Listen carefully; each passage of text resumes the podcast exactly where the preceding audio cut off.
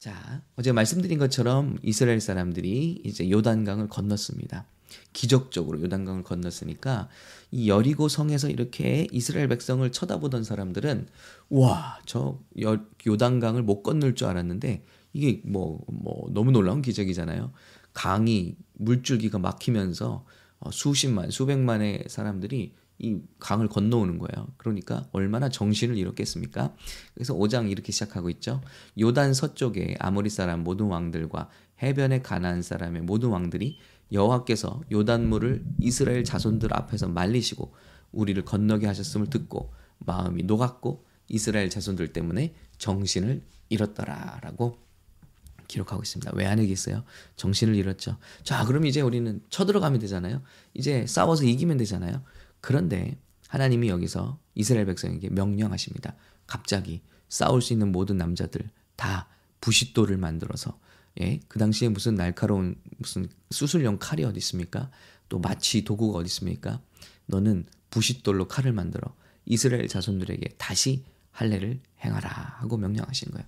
다시 할례를 행하라. 그러니까 40년 전에 출애굽할 때 할례를 어, 행했는데요. 근데 어, 다시 행한 적이 없죠. 어, 그래서 40년 후에 그런데 하필이면 지금입니까? 지금 막 이제 싸워서 이겨야 하는 그 성을 앞에 두고 적군을 앞에 두고 이 옴짝달싹할 수 없는 배수의 진이잖아요. 뒤에는 어, 요, 요단강이 다시 합쳐져서 흐르고 앞에는 여리고성이 막고 있고 그 사이에서 진을 치고 남자들이 싸울 수 있는 남자들이 다 칼을 만들어서 할례를 행하라니 자살 행위잖아요. 그런데 예전에 생각해 보면 하나님께서 이스라엘 백성 빼내실 때 애굽에서 빼내실 때도 이런 비슷한 일을 행하셨어요. 길을 잘 가는데 하나님께서 길을 돌리셔서 홍해 앞으로 인도하시죠. 그런데 그 홍해는 지형이 앞에는 홍해, 양쪽에는 산이 막아서고 있고 뒤쪽에서는 바로 군대가 쫓아오기만 하면 정말 다 몰살당할 수밖에 없는 빵점짜리 전략이죠. 오늘 하나님이 또 이스라엘을 시험하시는 거예요. 그러면서 가장 이기기에 좋은 시점에 부싯돌로 칼을 만들어서 할례를 행하라. 그래서 할례를 행합니다. 근데 중요한 것은 2세대는 어, 순종을 잘한다는 거예요. 그래서 여호수아가 부싯돌로 칼을 만들어 할례산에서 이스라엘 자손들에게 할례를 행하니라. 그 까닭은 이것이니 애굽에서 나온 백성 1세대는 모두 죽었죠. 2세대는 할례를 받지 못했어요. 그런데 여기 이유를 말하고 있습니다. 이스라엘 자손들이 여호와의 음성을 청종하지 아니하므로 여호와께서 그들에게 대하여 맹세하사 조상들에게 맹세하여 주리라고 하신 땅, 곧 젖과 꿀이 흐른 땅을 그들이 보지 못하게 하리라. 그래서 1세대가 어, 저들이 실패한 이유가 불순종 때문이었고 어, 40년 동안을 헤매이다 죽었는데 이제 여호수아 세대는 순종을 상징하는 거죠. 여호수아가 할례를 행하였으니 길에서는 그들에게 할례를 행하지 못하였으므로 할례 없는 자가 되었음이었더라. 자, 지금까지 하지 못했는데 어, 1세대는 불순종의 대가로 가나안 땅에 들어가지 못하게 되었고 광야에서 죽었다. 그런데 2세대는 순종함으로 지금 할례를 받고 있다라는 것입니다. 그런데 이 모든 백성에게 할례 행하기를 마침에 백성이 처소에서 이제 캠프죠 텐트에서 어, 머물며 낫기를 기다릴 때 이 회복 기간이 필요하잖아요. 그때는 움직이지를 못하고 싸우지를 못하는 거예요.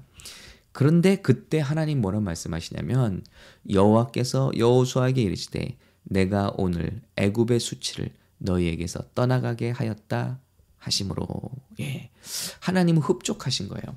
그리고 어, 인간적인 힘으로는 약해졌는데 하나님 보시기에는 완성된 거예요. 그래서 준비된 거예요. 이 사람들이 진짜 하나님의 일을 할 수 있는 기적을 경험할 수 있는 준비가 되었다는 거예요. 그리고 예전의 수치가 너로부터 떠나갔다라고 선포하시고 길갈 굴려보냄이라는 이름을 주시는 거예요. 그래서 어, 여러분 우리가 이제 하나님의 큰 기적을 앞두고 우리는 바로 이때야 지금이 아니면 언제야 하고 하나님을 다그칠 때가 있습니다. 그런데 지금 초반에 제가 말씀드린 것처럼 그 참 우리가 약해질 때 어, 지금 지진의 소식, 뭐 불경기의 소식, 뭐 세기말적인 여러 현상들을 보면서 인간이 마음이 흔들리고 또 우리가 약해질 때 지구편 한쪽에서는 놀라운 어루만지심, 또 부흥, 회개의 역사가 지금 일어나고 있다는 거예요. 지금 이 시간에 우리가 살고 있는 이 시대 말이죠. 그래서 와, 이 하나님의 귀한 역사는 우리가 강할 때 나타나는 것이 아니라 하나님 앞에 엎드려지고 또 우리의 가장 힘이라고 여겨지는 그 부분을 우리가 주님 앞에 부드럽게 잘라내어 버릴 때 어, 하나님께서 일하실 준비가 되어지는 게 아닌가 이런 생각을 해봅니다. 그래서 아, 정말 우리가 하나님의 주시는 아, 그 약속 앞에서 하나님을 경험할 때 우리를 자꾸 하나님 앞에 쳐서 이런 아, 어떤 연약함으로 우리 스스로를 집어넣는 그런 어, 믿음의 고백 이것이 중요하지 않나 생각을 해봅니다. 우리의 힘과 능으로 여리고성을 무너뜨리는 게 아니죠. 힘과 능으로 우리가 정말 아, 나는 경험도 있고 사역을 해봤어. 그리고 이런 때는 이렇게 하면 돼 하는 것들을 하나님이 좋아하시지 않더라고요. 이런 때는 이렇게 하면 돼 하는 순간에도 하나님 어떻게 할까요? 모세처럼 여호수아처럼 우리 저와 여러분이 기도해 볼 수 있기를 바랍니다. 그리고 하나님의 뜻을 기다릴 수 있기를 바랍니다. 과거에 이렇게 했으니까 이렇게 하면 돼. 이게 아니 하나님 이거 좋아하시지 않더라고요. 그리고 약함을 드러내시고 하나님 저는 할 수 없습니다. 제, 제가 해봤자 제 힘으로 해봤자 사람 죽이는 것밖에 더 하겠습니까? 사람 실족시키고 마음 아프게 하고 뭐 바울이 그랬잖아요.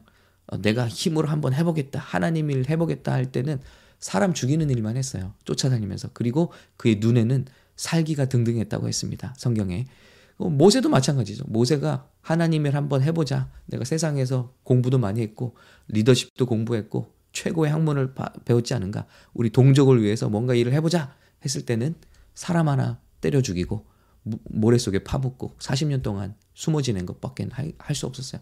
그러나 80세가 된 그라 할지라도 하나님이 붙으시면 수십만의 우리 그 민족을 인도하는 영적 지도자가 될 수 있었다. 여러분 이 시간 저와 여러분 우리 힘으로 우리 경험으로 우리의 어떤 센스나 우리 어떤 지혜 지식으로 잔꾀로 하려고 했던 모든 것들을 오늘 이 새벽에 내려놓고 가벼운 마음으로 주님 도와주세요. 주님 없으면 아무것도 할 수 없습니다. 이렇게 우리 하루의 출발선상에 설 수 있는 저 여러분 되길 바랍니다. 맡겨주신 우리 어, 그룹들이 있어요. 구역들이 있어요. 또 사역들이 있어요. 직분이 있어요. 아, 저는 한 2년 해보니까 이제 알 것 같습니다. 할 수 있을 것, 아니요. 우리가 매일매일 주님 앞에 어떻게 할까요? 주님 도와주세요. 하고 우리 약함을 내어놓고 기도할 수 있기를 바랍니다. 여호수아가 이 작업을 마치고 문제의 여리고성 앞에 이렇게 서성이고 있었어요. 그런데 그때 어, 한 사람이 칼을 빼어 손에 들고 마주 서 있는 줄 깜짝 놀랐겠죠. 자, 그래서 여호수아가 깜짝 놀라서 외칩니다. 너는 내 편이냐? 아니면 상대편이냐? 가나안의 편이냐? 그랬을 때 그는 천사였어요. 어, 혹은 현현한 구약의 그리스도라고도 하죠. 그런데 이 여호와의 군대 대장 저는 예수님이라고 현현하신 예수님이라고 믿습니다. 왜냐하면 경배를 받거든요. 여호수아가 얼굴을 땅에 대고 엎드려 절하고 천사는 경배를 받을 수 없거든요. 그런데 어, 구약에서 경배받는 천사의 모습이 있는데 바로 현현하신 예수님이죠. 그에게 이르되 내 주여 종에게 무슨 말씀을 하려 하시나이까. 그러니까 어, 여호수아는 긴박한 마음에 너는 내 편이냐? 너는 내 편이냐 아니면 상대편이냐? 정체를 밝혀라 했을 때 주님은 말씀하십니다. 나는 그 누구의 편도 아니다. 아, 나는 오직 하나님의 뜻을 행하러 지금 군대 대장으로 왔느니라 하시는 거예요. 저와 여러분도 마찬가지입니다. 우리는 문제 앞에서 하나님 저를 도와주실 거예요? 안 도와주실 거예요? 아니면 왜 이런 일이 일어납니까? 누구의 잘못입니까? 그리고 이런 제 이렇게 기도를 많이 하죠. 하나님 언제까지 이렇게 하실 겁니까? 어, 하나님 제 편입니까? 상대편의 편입니까? 저 나쁜 사람들의 편입니까? 이렇게 기도하는데 하나님은 그 어느 누구의 편도 아니세요. 하나님은 저와 여러분이 물으시는 거예요. 너는 누구의 편이냐? 나는 항상 나의 뜻을 행한다. 의로움과 하나님의 어, 성품에 의한 공평과 공의 그리고 사랑으로 모든 일을 행하시죠. 그런데 너는 내 앞에서 누구의 누구의 편에 서 있느냐? 세상의 편에 서 있느냐? 내 편에 서 있느냐? 이것을 물어보시는 것이지 우리의 질문이 바뀌어야 된다고 생각합니다. 그래서 우리가 기도할 때도 하나님 제가 과연 오늘 어느 편에 서서 기도하고 있습니까? 세상의 편에 서서 기도하고 있진 않습니까? 제 편에 서서 하나님을 끌어들이는 기도를 하고 있지 않습니까? 주님 날마다 기도 때 우리를 보게 해 주십시오. 우리가 어디에 서 있는지를 보게 해 주십시오. 하나님이 아담에게 물으시잖아요. 아담아, 아담아, 내가 어디 있느냐? 또 살인한 가인에게 물으시잖아요. 어, 내가 어디 있느냐? 하나님이 저와 여러분을 어디 있는지 몰라서 물어보시는 거 아니지 않습니까? 우리가 과연 우리의 마음이 어느 편에 서 있냐는 거예요. 그래서 주님 앞에 서 있길 원합니다. 주님이 하시는 일을 보고 그 편에 가서 서 있기를 원합니다. 역사의 강줄기가 흘러가고 있어요. 지금 어, 이런 하나님의 놀라운 어, 심판과 또 우리를 부르시는 회개와 또 부흥의 역사가 동시에 일어나고 있잖아요. 그러면서 물어보시는 것 같아요. 너는 어느 편에 지금 서 있느냐? 세상의 편에 서 있느냐? 하루하루를 아니면 나의 뜻을 이루는 편에 서 있느냐? 저와 여러분은 날마다 날마다 주님 편에 서 있길 원합니다. 예, 예수님의 제자들이 주님 도대체 우리나라가 해방되는 때가 언제입니까? 그런데 예수님 동문서답하시잖아요. 그것은 너희 알 바 아니고 그것은 하나님께 속한 일이고 아버지께 속한 일이고 너희는 오직 성령의 충만을 받으라. 예.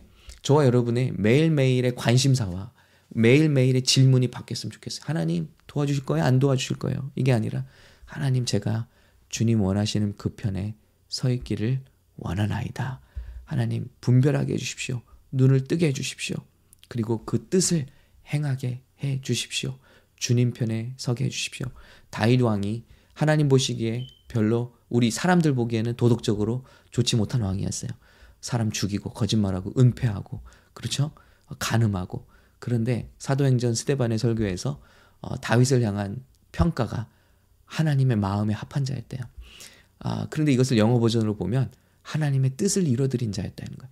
저와 여러분이 이 세상을 살면서 때로 실수합니다. 도덕적으로도 실수하고 영적으로도 실수하고 넘어지고 예 하나님께 등을 보이기도 하고요.